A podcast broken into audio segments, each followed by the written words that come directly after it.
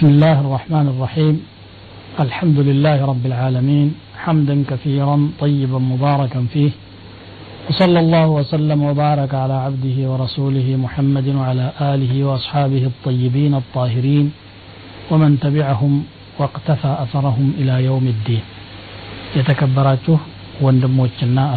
السلام عليكم ورحمه الله وبركاته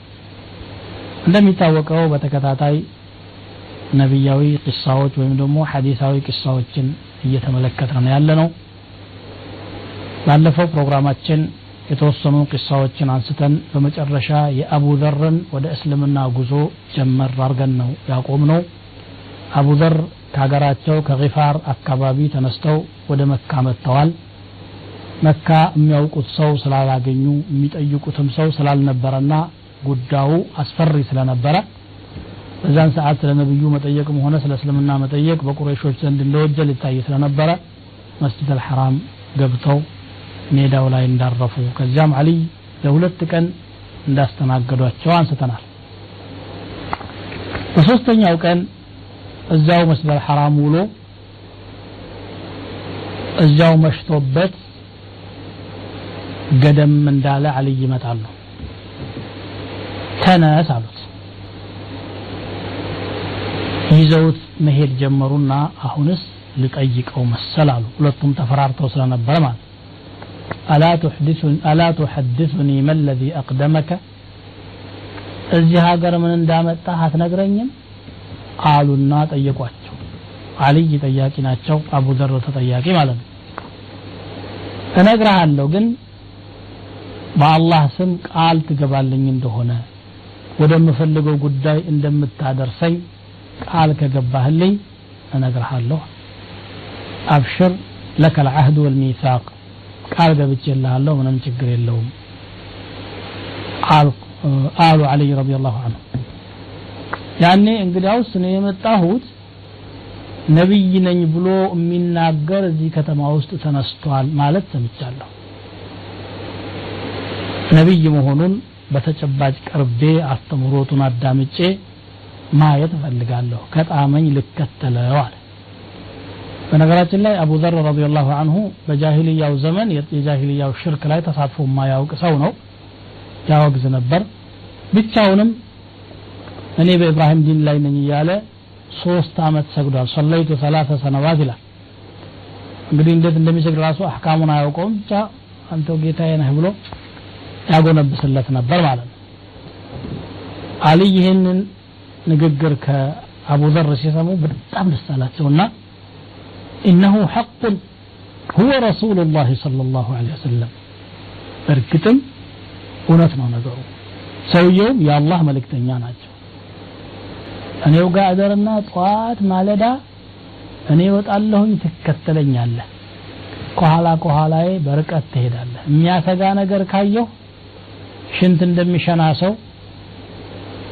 ወይ ጫማውን እንደሚያስተካክል ሰው ከመንገድ ለቀቅ ብዬ እቆም አለሁኝ መቆሜን ካየህ ፊት ለፊቴ አስጊ ነገር ስላለ ነው እኔ ጋር ግንኙነት እንደሌለው ሰው እልፍ ብለህ ሂድ እኔን ስለሚያውቁኝ የመካ ሰዎች አሉ አልይን ማለት ፈኢን መضይቱ ዝም ብዬ ከሄድኩኝ ደግሞ ፈትበዕኒ ዝም ብለህ ተከተለኝ ሐታ ተድኹለ መድኸሊ እኔ የገባሁበት ቦታ እስከምትገባ ድረስ ዝም ብለህ ተከተለኝ አሉ አልይ አቡበር በቅርብ ርቀት አልይን እየተከተሉ አልይ ከፊት ለፊት እየሄዱ ጉዟቸውን ቀጠሉ አልይ አንድ ቤት ሲገቡ አቡዘርም ያችኑ ቤት ገባ ነቢዩ ስለ ላ ሰለም ጋር ተገናኘ ንግግራቸውን ሰማ አስተምህሮታቸውን አዳመጠ ደስ አለውና ፈአስለምቱ መካኒ እዚያው ሰለምኩኝ ይላል ረ ይሄማ ጥሩ ነገር ነው ሐቅ ነው ይኸው እኔም ሙስሊም ነኝ ብዬ የገባሁኝ ከዛ በኋላ ነቢዩ صلى الله عليه وسلم من አሁን ቀጥታ ወደ ሀገርህ ተመለስ እዛ ሂድና ወገኖችህን ወደ እስልምና ለመጥራት ሞክር ና ብዬ ወይም ደግሞ አንድ ነገር ትእዛዝ እስከማስተላልፍልህ ድረስ ከሀገርህ እንዳትወጣ አሉ መካ ላይ ማን ነገር እንዳትናገር ማለታቸው ነው ምክንያቱም ችግር እንዳይደርስበት ሰግተው ነው አቡ ዘር ግን ምን አለ ወለዚ ነፍሲ ቢየዲህ ለአስሩኸነ ቢሃ በይነ ظهራነይህም ህይወቴ በእጁ ባለችው አንድ አላህ ምላለሁኝ በእነዚህ በቁረሾች መካከላቸው ቁሜ በግልጽ ተውሂድን ሳላንጸባርቅና ሳላውጅማ አልሄድም አልኳቸዋል ረፋድ ሰዓት ላይ አረቦች ወይም ደግሞ ቁረሾች በባህላቸው ከአባ ዙሪያ ሰብሰብ ብለው የሚጨዋወቱበት ጊዜ አለ በዛን ሰዓት ብቅ አልኩኝና ተሰባስበዋል አለ ድምፅን ከፍ አድርጌ ፈናዳ ቢአዕላ ሰውቲህ አሽሀዱ አን ላ ኢላሃ ኢላ ላህ ወአነ ሙሐመደን ረሱሉላህ ይህንን አልኩኛል ሰምተውት የማያውቁት ነው እንግዲህ በአደባባይ ማባል ወንጀል ነው ማንም ማንም ደፍሮ አይናገራትም ብድግ ብለው ተሰባሰቡና እኔም መደብደብ ጀመሩ መሬት ላይ አጋደሙኝ ሊገሉኝ እየተረባረቡብኝ እያለ አባስ መጡ አለ አባስ የነቢያችን አጎት ናቸው አባስ መጡና በሌላ ዘዴ አላቀቋቸው ምንድነው ያሉት ወይለኩም አለስቱም ተዕለሙነ አነሁ ምን ፋር ወይ ጉዳችሁ ይሄ ሰው የፋር ጎሳ መሆኑን አታውቁም እንዴ ወአነ ጠሪቀ ትጃሪኩም ኢለ ሻም ወደ ሻም ሀገር ንግድ የምትሄዱት ደግሞ በእነኚህ ሰዎች ሀገር ላይ መሆኑን እሳ አታውቁም እባካችሁ ሰው ከገደላችሁ ከዚህ በኋላ የቁረይሽ ኢኮኖሚ አውታር ይመታል ማለት ነው አሉ ለቁረይሾች በሚገባ ቋንቋ የአቂዳና የተውሂድ ጉዳይን ተውትና ትራባላችሁ ትጠማላችሁ ይህን ሰው ከገደላችሁ ሲሏቸው ለቀቁት አቡዘር አቡዘር ግን የግድ ማሰማት አለብኝ የሚል ሀሳብ ስለነበረው በማግስቱም መጥቶ ላኢላህ ኢላላህን ጮሆ ተናገረ አሁንም ተሰባስቦ አልቻሉምና ቁረይሾች ደበደቡት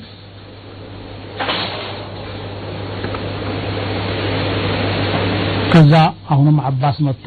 አዳነኝ ይላል እስልምና የገባበትን ሁኔታ በዚህ መልኩ ነው የሚያወራው በሌላ ሪዋያ የመጣ ደግሞ አለ ይኸው የአቡ ዘር ያስተላለም ጉዳይ ማለት ነው مسلم يزقبوت نو عن عبادة بن عن عبد الله بن الصامت رضي الله عنه قال قال أبو ذر خرجنا من قومنا غفار غፋር ከሚባሉ ጎሳዎቻችን ወጣን አሽሁረል ሐሩምን ሐላል ያረጉ ነበር እነሱ እኔም ወጣሁ ወንድሜ ኡነይስም እናታችንም አንድ አጎታችን አጠገብ ሄድናል የአጎታችን በጣም አከበረን ተንከባከበን فقالوا إنك خرجت عن أهلك خالف إليهم أنيس فجاء خالنا فنثى علينا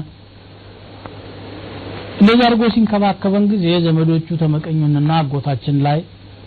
ለአጎታችን የሆነ ነገር ነገሩት ይላል ከዛ እሱም ቅሬታ አደረበት እንግዲህ አጎታችንና አንተ ተንከባክበህናል ቢሆንም ግን በዚህ ንግግርህ አበላሽተኸዋል እኛ መቀጠል አለብን ብለን አኮፈነ ስንወጣ ማለቃቀስ ጀመረ ከዚያ فانطلقنا حتى نزلنا بحضرة مكة فنافر أنيس عن سرمتنا وعن مثلها فأتينا الكهف إلى أن اللوك السارة ذنبلا لنا لزل لو نبي صلى الله عليه وسلم صلى الله عليه وسلم سالا قنيا بفيت ሶስት አመት ሰግጃለሁ ይላል አቡዘር ለማን ሰገድክ ለመሆኑ ተብሎ ሲጠየቅ ለአላህ አለ ወዴት እየዞርክ ትሰግድ ነበር ተብሎ ሲጠየቅ አተወጀሁ ሐይሱ ይወጅሁኒ ረቢ አላህ ወደ አዞረኝ አቅጣጫ ዞር ብዬ እየሰግድ ነበረ አኺረ ለይል በተለይ ደግሞ እንደዚሁ እሰግድ ነበረ ፀሐይ እስከሚሞቅ ድረስ እሰግድ ነበር ያ ረቢ እያልኩኝ እጸልይ ነበር አለ ነቢይ ተልኮዋል የሚለውን ወሬ ሲሰማ ወንድሜን ላኩት ይላል ባለፈው ቅሳ ላይ እንደተመለከተው መካሂዶ ሰነበተ ከዛ በኋላ መጣ ምን አደረግክ ስለው እንዳንተ አይነት ሰውን ያየሁት አለኛል አቡዘር እንግዲህ በራሳቸው በአቅላቸው የሙሽሪኮችን እምነት ነቅፈው አላህ ብቻ ነው ጌታችን እያሉ ለመስገድም እየሞከሩ ነበርና ያንተው አይነት ሰው ነው ሰውየው ለየት የሚያደርገው አላህ ልቆኛል ይላል እንዲህ ነው ሰው እሳ ምን እያለ ነው ስለሱ ብሎ አቡ ዘር ጠየቀ የቁሉነ ሻዕር ካህን ሳሕር ግማሹ አዝማሪ ይለዋል ግማሹ ጠንቋይ ይለዋል ግማሹ ድግምተኛ ይለዋል ታዲያ አንተ ገጣሚ አይደለህ ግጥም ይመስላል አይ ንግግሩን ሰምቻለሁ የድግምተኞች ንግግርም አይደለም የጠንቋዮችም አይደለም ግጥምም አይደለም فما هو بقولهم ولقد وضعت قوله على أقراء الشعر فما يلتئم بقتم መለኪያዎችም ላይ የእሱን ንግግር ለካት ሞከርኩኝ በጭራሽ አይገጥምም ግጥም ነው ለማለት አይመችም። እውነተኛ ነብይ ነው። እነሱ ውሸታቸውን ነው አለ ኡነይስ። እንግዲህ ወንድምዮ እንደ ቤተሰቡ ራሱ አላህ አቅሉን ብርህ ያደረገው ነው። እስቲ አንተ ደግሞ እንግዲህ የቤተሰባችንን ጉዳይ አንተ ቁምበት፣ እኔ ህጀሌ ብዬ ለራሴ ሄድኩኝ ይላል። መካ ከደረስኩ በኋላ ራሴን ደካማ ሰው፣ ምስኪን ሰው አድርጌ እንደው መጠየቅ ጀመርኩ አለ። ቤት አለ ደግሞ አዲስ ሃይማኖት አመጣ የሚባለው እያልኩኝ ስጠይቅ ስጠይቅ የመካ ሰዎች የት አለ አዲስ ሃይማኖት አመጣ የሚባለው ብዬ በመጠየቄ ብቻ ደብድበው ገርፈው ራሴን እስከምስት ድረስ አደረጉኝ እንዲሁ እየተነሳሁኝ በማንኛውም መጨረሻ ላይ ማኡ ዘምዘም እየጠጣሁኝ ሰውነቴም ወፈረ ተቀየርኩኝ ሰላሳ ቀን በሙሉ ወር ተቀምጬ ሰውነቴ ወፍሮ ሰብቼ ከዛ በኋላ ነው እሳቸውን ያገኘኋቸውና እስልምናን ለመቀበል የቻልኩት ይላል ሰፋና መርዋ ላይ ሁለት ጣዖቶች ነበሩ የዛን ጊዜ ካየኋቸው ነገሮች አለ አንደኛዋን ኢሳፍ ይሏታል ሌላኛዋን ናኢላ ይሏታል ኢሳፍና ናኢላ ምንድን ናቸው ካዕባ ውስጥ በጃሂልያው ዘመን ዚና ሰርተው አላህ ወደ ድንጋነት ቀየራቸው ካዕባ ውስጥ ገብተው ሰሩ ዚና ሌላ ቦታ ሳይሆን ማለት ነው አላህ ወደ ድንጋነት ቀየራቸው ከዛ አረቦች እዛ ሶፋና መርዋ ላይ ያስቀመጧቸው ለሰው ማስጠንቀቂያ እንዲሆን ነው የአላህን ህግ ከታሳችሁ እንዴት ትቀጣላችሁ ለማለት ነበር ያስቀምጧቸው በጊዜ ብዛት ግን አማልክት አድርገው ያዟቸው ይላል እና እነዚህን የሚያመልኳቸውን ነገሮች ሲያመልኩ አንተ አታመልክም እንዴ ስሉኝ አንዱን ከአንዱ ያጋቡ ብዬ ተድቤ አለፍኩኝ ይላል አላ ኩል ሓል ቅሳው ከፊት ካወራነው ጋራ የሙስሊሙ ሪዋያም ተመሳሳይ ነው ነቢዩ صلى الله عليه وسلم እንግዲህ ወደ ሀገርህ ተመለስ አሉት ወደ ሀገሩ ተመለሰ በተመለሰበት በለቱ እናት አባቱን አሰለመ ጥቂት ሰንብቶ ዘመዶች ወገኖቹ በጣም በብዛት ሰለሙ እሱ ብቻ ሳይሆን የእሱ ጎሳ ጎረቤት የነበሩ አስለም የሚባሉ ጎሳዎችም ግማሻቸው ያክል ሰለሙ አስለምና ፋር ማለት ነው ነቢ ስ ሰለም ዱዓ አደረጉላቸው ፋሩ ገፈረ ላሁ ለሃ ወአስለሙ ሳለመህ አላህ የፋር ጎሳዎችን አላህ ምህረት ያድርግላቸው የአስለም ጎሳዎችን ደግሞ አላህ ሰላምን በእነሱ ላይ ያውርድ ብለው ዱዓ አደረጉ ማለት ነው ካፍታ ቆይታ በኋላ ቀሪውን የቂሳውን ክፍል ይዘን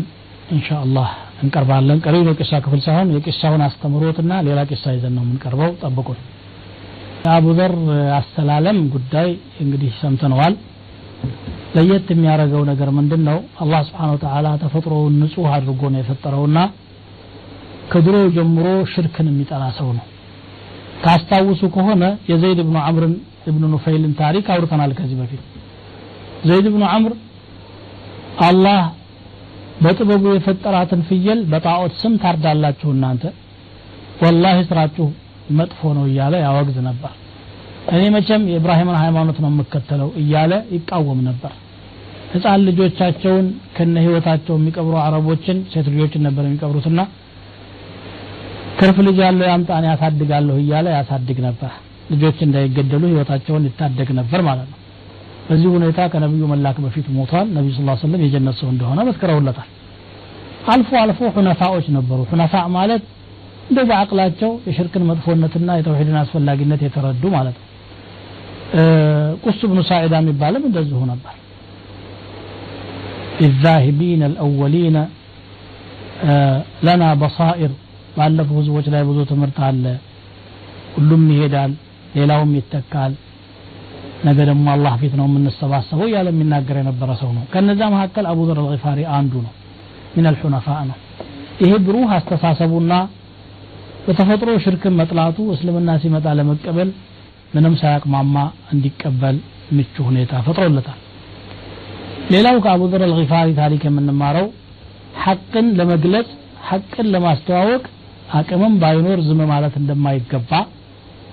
መሞከሩ ነው ለአስሩኸነ ቢሃ በይነ ባህራነይህም ላኢላሃ ኢላላህማ ተደብቆ መኖር የለበትም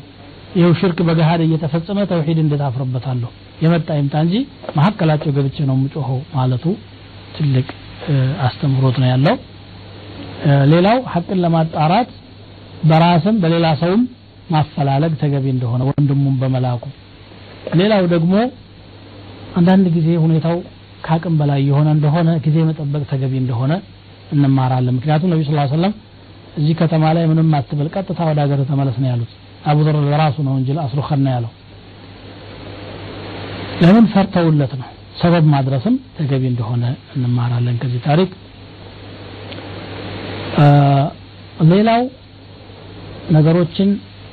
ውስብስብ በሆነ ሁኔታ ላይ ቀስ ብሎ ማጣራት አስፈላጊ እንደሆነና መቸኮል አስፈላጊ እንዳልሆነ አብይ ጋር እንኳን ቤት ወስደው ሲያሳድሩት ለዚህ ጉዳይ ነው የመጣሁት ብሎ ከመጀመሪያው ቀን አለመናገሩ ምንድን ነው ምናልባት አልይም የጥላት አካል ሊሆን ይችላል ለምን ያውቀዋል አቡዘር ረዲየላሁ ተዓላ አንሁ ህይወቱንም ለችግር አጋልጦ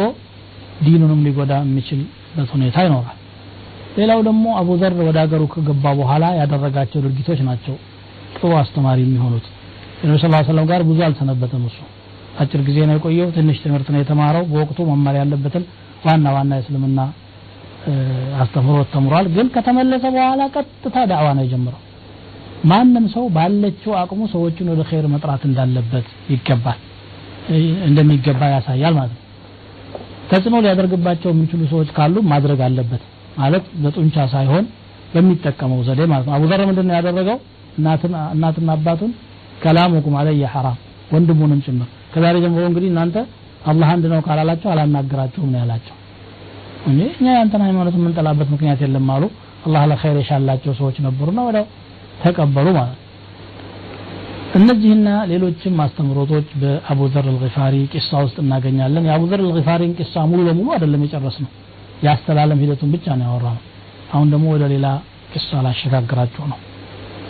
የነብዩን እንግዳ ያስተናገደ ሰሓቢ ቡኻሪ ረሒመሁላህ ከአቡ ሁረይራ ረዲየላሁ ተዓላ አንሁ ያወሩት ቅሳ ነው ነቢዩ ስለ ሰለም አንድ ቀን እንግዳ መጣባቸው መስጅድ ናቸው እንግዳውን ለማስተናገድ ወደ ሚስቶቻቸው መልእክተኛ ላኩ ምግብ ይገኛሉ ወይ ብሎ ሲጠይቁ ምንም የለ ከውሃ በስተቀር አሏቸው ስብሓናላህ ረሱል ስ ሰለም ቤት ውስጥ ከውሃ በስተቀር ምንም ሳይኖር ይታደራል አላህ ሁሉን ነገር መስጠት እየቻለ ጥበቡ ነው እንግዲህ ይህን ሰው ማን ባስተናገደልኝ አሉ ረሱል ስ ሰለም አንድ አንሳሪ ብድግ ብሎ እኔ አለሁ አለና እንግዳውን ይዞ ወደ ቤቱ ገሰገሰ ቤቱ ምን እንዳለ ግን አላጣራም ነበር ይሄ አንሳሪ በጣም ተደስቷል የነብዩን እንግዳ ይዞ መሄድ ለሱ ትልቅ ክብር ስለሆነ እርግጥም ክብር ነውና ይህንን በማግኘቱ እጅግ በጣም ተደስቷልና ገስግሶ ባለቤቱ ምን አላት አክሪሚ በይፈ ረሱልላህ ሰለላሁ ዐለይሂ ወሰለም የነብዩን እንግዳ ዛሬ በደንብ አርገሽ መንከባከብ ማክበር ይገባሻል አለ ግን እኮ አለችው ማክበሩ ተገቢ መሆኑንም እያመነች ቤት ውስጥ ያለን ችግር ደግሞ ለማስረዳት በአደብ እንግዲህ ነው መምጣት ያለብህ ብላ ሳትመናጨቅ ማለት ነው ዛሬ ያጋጥማል እንግዳ አለ ሲባል እንግዳ ለምን መጣ ብሎ ምንም ሳይቸግራቸው ተካፍሎ ማደር እየተቻለ የሚበሳጩ ሴቶች ይኖራሉ ተገቢው ግን ምንድን ነው በተቻለው መጠን እንግዳ ማስተናገድ ነው የሌለ ከሆነ የለም ነው ስለዚህ ምን አለችው ግን እኮ ማ ዒንደና ኢላ ቁቱ ሲቢያኒ የልጆች ራት ብቻ እንጂ ሌላ እኮ ምንም የለም አለችው ግድ የለም የልጆቹን ራት ራሱ ማዘጋጀውና መብራቱን አብርተሽ ልጆችሽን እያታለልሽ አስተኛ አላት የኛ ቤተሰብ አንድ ቀን ጦሙን ያደረ እንደው ምንም አይሆንም የጾማቸውን ይደሩ እያባበሽ አሁን እሰጥሃለሁ አሁን እሰጥሃለሁ እያልሽ ወነውሚ ስብያነኪ ኢዛ አራዱ አሻአን አለች አላት ባልና ሚስት ልጆቻቸውንና ራሳቸውን ቀጥተው እንግዳቸውን ለማብላት ወሰኑ ማለት ምግቡ ተዘጋጀ ልጆቹ እዚህ ይጮሃሉ መብራቷን አበራች ልጆቹን እያባበለች አስተኛቸው አስተኛቸው ያለውን ምግብ እሷ ባለቤቷና እንግዳው ቀረቡ ያኔ አያተል ሒጃብ አልወረደምና አብረው ነው የሚበላ የነበረው ሴትና ወንዱ ለሶስቱም አይበቃም ስለዚህ ምን አደረገ ምን ተመካከሩ መብራቱን ብድግ ይሄ ምን ሆነ ብለሽ እንደማስተካከያ ማስተካከያ እያረግሽ አጥፊው በቃ ሻላለኝም ብለሽ በጨለማ ሆነን እንበላለን እኔና አንቺ እጃችንን እንሰድና ማዱ ላይ ነካክተን ባዶ እጃችንን መልሰን አፋችንን ግን እናንቀሳቅሳለን የበላን ይመስለዋል ተባባሉና አቀረቡ ብላ እንግዳው ብሎ አቀረቡለት እንግዳ ሆዬ መብላት ጀመረ እነሱም እጃቸውን ይሰዱና ምግቡን በእጃቸው ብቻ ነክተው ይመለሳሉ ከንፈራቸው ይንቀሳቀሳል እየበሉ ነው ያሉት ብሎ ግጥም አርጎ ያለውን ነገር በላ ሁለታቸውም ጦማቸውን አደሩ ቤተሰቡም ጦሙን አደረ ማለት ነው አንድ የነብዩን እንግዳ ለማስተናገድ ሰለላሁ ዐለይሂ ወሰለም ቤተሰቡ በሙሉ ጦሙን አደረ በማግስቱ ሰላት ሲደርስ እንግዲህ ፈጅር ላይ ይሄዳሉ ሰሃቦችና ሰተት ብሎ መስጅድ ሄደ ነቢዩ صለ ላሁ ለ ሰለም አዩትና ዛሬማ አላህ በእናንተ እኮ ሳቀ ተደሰተላችሁ ደሒከ አላሁ ለይለተ አው አጅበ ምን ፊአሊኩማ ስራችሁ አስደስቶት አያት አውርዷል እኮ አላህ ወለዚነ تبوأوا الدار والإيمان من قبلهم يحبون من هاجر إليهم ولا يجدون في صدورهم حاجة مما أوتوا ويؤثرون على أنفسهم ولو كان بهم خصاصة ومن يوق شح نفسه فأولئك هم المفلحون النجار بعقر لا يتدلدل النا بإيمان يتدلدل صوت ودن السو تصد يمتان يودال ولا الآية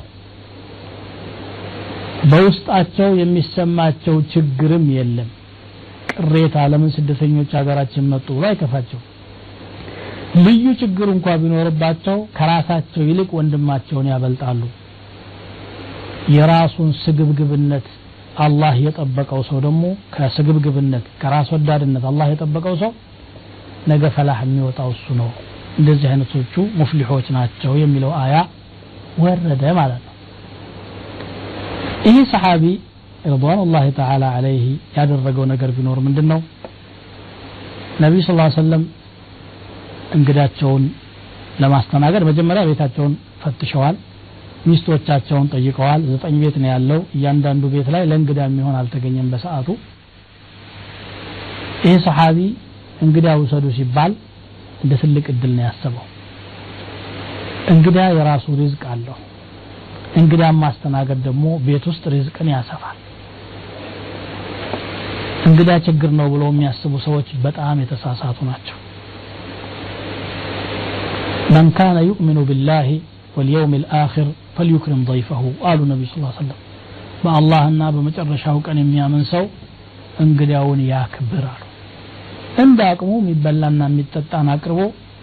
ፈካ ዘና ብሎ መቀበል ፊትን ሳያጨፈግቡ ሳያኮርፉ እንደገና ደግሞ ሳይበሳጩ ያለውንም ሳይንቁ ብላ እንግዲህ ምን ይደረጋል የተገኘው ይሄ ነው ማለትም ሳያስፈልግ ማለት ይህ ሰሓቢ በደስታ እንግዳውን ተቀበለ ባለቤቱም ለምን ብላ አልተቃወመችም እንግዳው መጥፎ ነገር እንዲሰማም እድል አልከፈተችም ብዙ የትዳር ጓደኞች ይህን የሚያደርጉ አሉ እንግዳው ተሸማቆ እንዲያድር የሚያደርጉ ማለት ነው ማሳደራቸው ላይ ቃል እንዲህ ያደረገ ተቀበለ እሷም ጥሩ አቀባበል ተቀበለች ችግራቸውን በግላቸው ተወያይተው መፍትሄውንም በግል ወሰዱ ራሳቸውን ጦማቸው ራሳቸው ከነ ቤተሰባቸው ጦም ማደርን እንደ አማራጭ ወሰዱት አላህ ደግሞ ምን ፈውቅ ሰብዕ ሰማዋት ይህንን ድርጊታቸውን እጅግ በአድናቆት ነው የተመለከተውና ወደደላቸው አንድ ቀን ጦማቸውን ቢያድሩም ትልቅ ነገር አግኝተዋል አላህ ለእናንተ ስቆላችኋል አላህ ተደስቶባችኋል ተብለው ተነገራቸው ማለት ضحك الله الليله አው አጂበ ሚን ፊዓሊኩማ ይላል ይሄ አንድ ነገር ነው ሌላው እንግዳ እንዳይሸማቀቅ ዘዴዎችን መጠቀም ተገቢ እንደሆነ ያሳያል እጃቸውን መላካቸው ከንፈራቸውን አፋቸውን ማንቀሳቀሳቸው ጦሙ ጦማቸውን አድረዋል እነሱ ለእኔ ብቻ እኮ ነው የሰጡኝ እነሱ አልበሉም እኮ እንዳይል አስበው ሆን ብሎ ያደረጉት ነው ሌላው እንግዳን ከማስተናገድ ስነ ስርዓቶች መካከል አብሮ መቅረብ ነው ብላ ብሎ ለሱ ነገር ሰጥቶ ሰውየው ቤቱ የሚገባ ከሆነ ይሄ እንግዳው ክብር ያልተሰጠው ይመስለዋል ስለዚህ ክብር መስጠት ለእንግዳ ተገቢ እንደሆነ ነው የምንማረው እንግዲህ አላህ ስብሓን ወተላ ኸይሩን ይወፍቀን ከክፉ ይጠብቀን እያል የዛሬው ፕሮግራማችንን እዚህ ላይ እንቋጫለን በቀጣይ ፕሮግራም ላይ የማንን ቅሳ እንደምናወራ ታውቃላችሁ የአብዱላህ እብኑ ሰላምን ቂሳ ነው ካሁኑ እወቁት እጅግ በጣም ጠቃሚ አስተማሪ አስደሳች የሆነ ቂሳ ስለሆነ ከወዲሁ ጋብዣችኋለሁ ለዛሬው በዚሁ እሰነባበታችኋለሁ አኪሩ ዳዕዋና አን ልሐምዱ ልላህ ረብ ልዓለሚን والسلام عليكم ورحمة الله تعالى وبركاته